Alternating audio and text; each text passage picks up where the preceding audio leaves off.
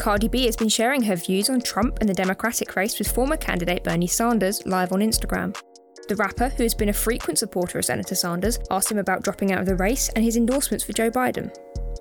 New artists have been revealed for Lady Gaga's One World virtual concert, including Taylor Swift and Jennifer Lopez. The two hour show will be broadcast across the globe via TV networks and the internet.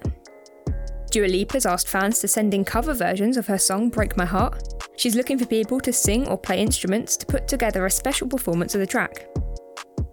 Ellie Goulding's helped provide 400 mobile phones for those who are homeless. She's teamed up with Network EE and hopes to help people stay connected during the COVID 19 crisis.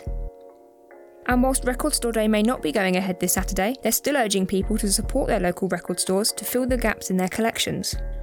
They're hoping music fans will order online from independent shops to tide them through until quarantine restrictions are lifted. You're all up to date, thanks for listening.